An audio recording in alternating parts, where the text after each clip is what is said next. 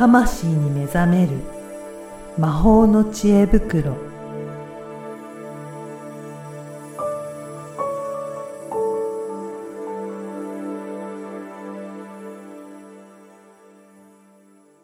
こんにちは、小ラボの岡田です。こんにちは、リアルスピリチュアリスト橋本由美です。由美さん、今回もよろしくお願いします。よろしくお願いします。由美さん、講座とかいろいろやられていて、はい、なんか受講生の方から、よくいただく質問ということで伺ってるんですけど、はい、どういった質問がありますかね？はい。スピリチュアルなこととか、占いが好きなんだけど、興味があるんだけど、なんか人に言えないとか、あとご家族にこういうこと学んでるんだっていう、言っていいものやら、もにゃもにゃもにゃみたいな。そういう人って多いっていうか、何人かいらっしゃるんですかね？そうですね。時々いらっしゃいますね。全く気にしてない方ももちろんいらっしゃるんですけど。ちょっと、じゃあ、なんか家族には言いづらいようなことを、っていうふうに思ってるっていうことですかね。そうですね。はい。それでなんていうのかな。怪しいって思われるんじゃないかとか、あとなんか、言っても否定されたり、分かってもらえないんじゃないかっていう。簡単に言っちゃうと、否定されるっていうことと、承認をされないっていう、同じこと言ってるんですけど、分かってもらえない。結局、自分の中で何か大事だな、自分の中で大切にしている、関心があることっていうのは、自分の存在っていう部分と、なんかつなげやすいんですよね、人っていうのは。なので、その部分をですね、自分で整理してあげると、やりやすいんじゃないかなって、今日はちょっとそんなお話でございます。確かに、その自分が大切にしているようなことを、それで否定されると、なんか自分自身まで、なんか批判を受けてるんじゃないかっていう。そうそうそう。信じてることとかね。そういうのはやっぱりありますよね。ありますね。で、実際ね、この間、受講生と懇親会、講座終了後に懇親会をしていて、で、その時に、ご結婚されて子供も奥さんもいらっしゃる方と、フリーの方といらっしゃって、で、家族がいるのに、どうやって説明してるんですかみたいな質問があったわけなんですよ。じゃあ、そのフリーの方は、家族いるのに、こういったところに参加してるの大丈夫かなって思われたんですかね？怪しいって思われないんですかとか。やっぱり、他のね、他のというか、いろんな方がいらっしゃるので、その質問された方は、他の講座の中で、同じように、旦那さんとか、奥さんとか、いらっしゃる、そのパートナーの方からは、なんか怪しいって思われるから、一切言っていないで活動してますっていう人とかね、いらっしゃるんです。で、それがいい悪いとかそういう話じゃなくって、結局、気にしている人と気にしていない人っていうのが、その、懇親会の中でも出てきて、で、結論はね、なんか結局自分自身が、学んでることとか、スピリチュアルに対してどう感じてるかっていうのが、外側に反映されやすいので、自分の中で何かしらの罪悪感とか、あとは疑いとか、やっぱそういうのがあったりすると、相手になんか非言語で伝わっちゃうっていうのがあるんですよね。だからそういうの雰囲気までが相手の方にも、やっぱりなんか感じられる部分があるっていうことなんですね。そうそう、なんか恥ずかしいって思ってたりとかね。なので、私もそうなんですけど、スピリチュアルを特別扱いしていないので、なんかよりよくね、生活するために、知っておくと便利っていうか、活用するとすごく楽になるっていう、そういう感じなので、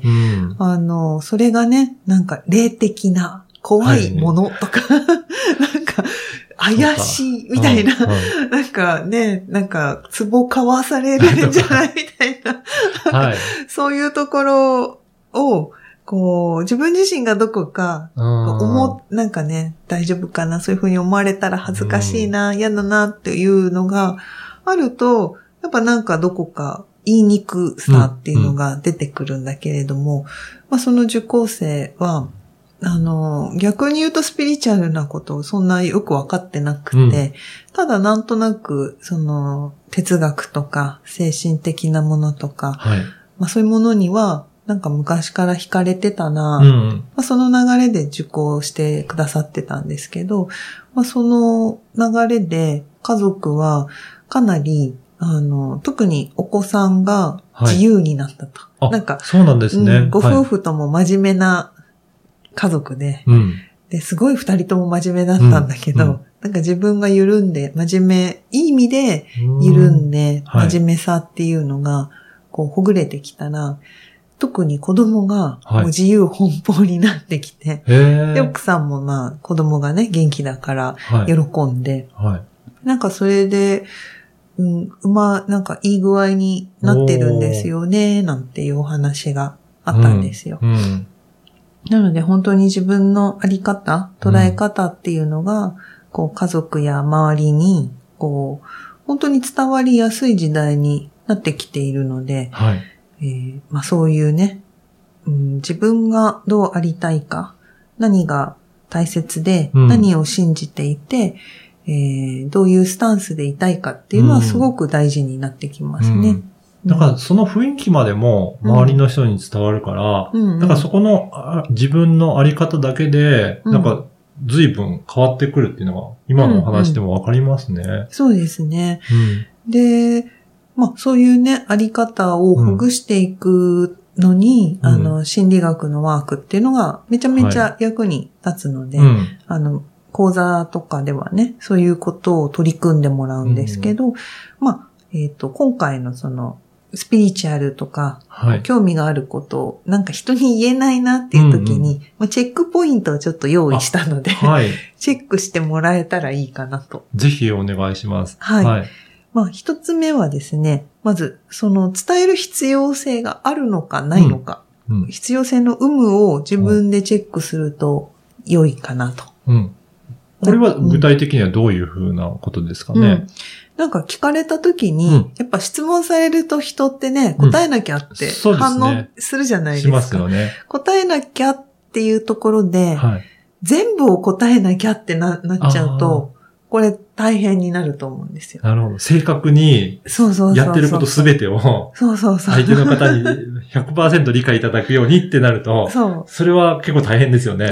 かなり自分にね、腑に落ちていて、自信を持っていたら言えると思うんですけど、まあ今回のね、ちょっと恥ずかしいとか、否定されたら嫌だなって気持ちがあるときって、うまく伝えられないと思うんですよね。そうですよね。だからまあ必要最低限というか、なんか怪しいことじゃないんだよとか言い出すと絶対それが怪しいんだよみたいになっちゃう。なりますよね。そこから入ると。だからまあ何を言うかはちょっとパッと浮かばないけど、スピリチュアルなことをやってますっていうよりも、なんか例えばね、心の心理学を学んでるんだって言ってみるとか。そうですね。別にそれ間違ってることではないので、嘘ついてるわけではないってことですよね。なんか星占いとか、そういう占いやってたら、なんか星占いとかってどうなのかなと思って、今勉強してみてるんだとかね。ね、なんかそれで何やんどうなん占い師になんのとか言われ、なんか突っ込まれて、おーってなるかもしれないけど、まあその時に、こう正直に別に全てをね、正直に言う必要はないので、いや、そこまでは今考えてないけど、ちょっと面白そうだなってやってるだけ、みたいに。そうですね。なんかそういうふうに堂々と伝えれば、まあ今はそうやって、なんか勉強してるのかな、ぐらいの感じで捉えてくれるかもしれないんですけど、なんかそれを怪しい雰囲気を自分が出してしまうと、相手もそれを感じ取る感じしますね。そう、なんか恥ずかしいと思いながら、実はなんとかね、とかやってると、なんか、ってなるじゃないですか。なんかやましいことやってるのかなみたいな感じで、だからそういう風に見られちゃうかもしれないですけどね。じゃあ本当に言う必要があるのかどうかっていうところはまず大きな一つ目のチェック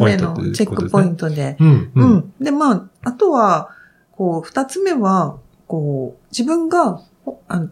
えたいっていう気持ちがあるのか、はい、分かってもらいたいっていうことなのか、うんうん、これは自分の中で確認しておくと良いですね。うんうん、じゃあその相手の方にちょっと理解を求めるのか、うん、分かってもらいたいのか、うん、まあそのあたりも自分自身でどうなのかっていうのは一度考えておくといいんですかね。うんうんうん、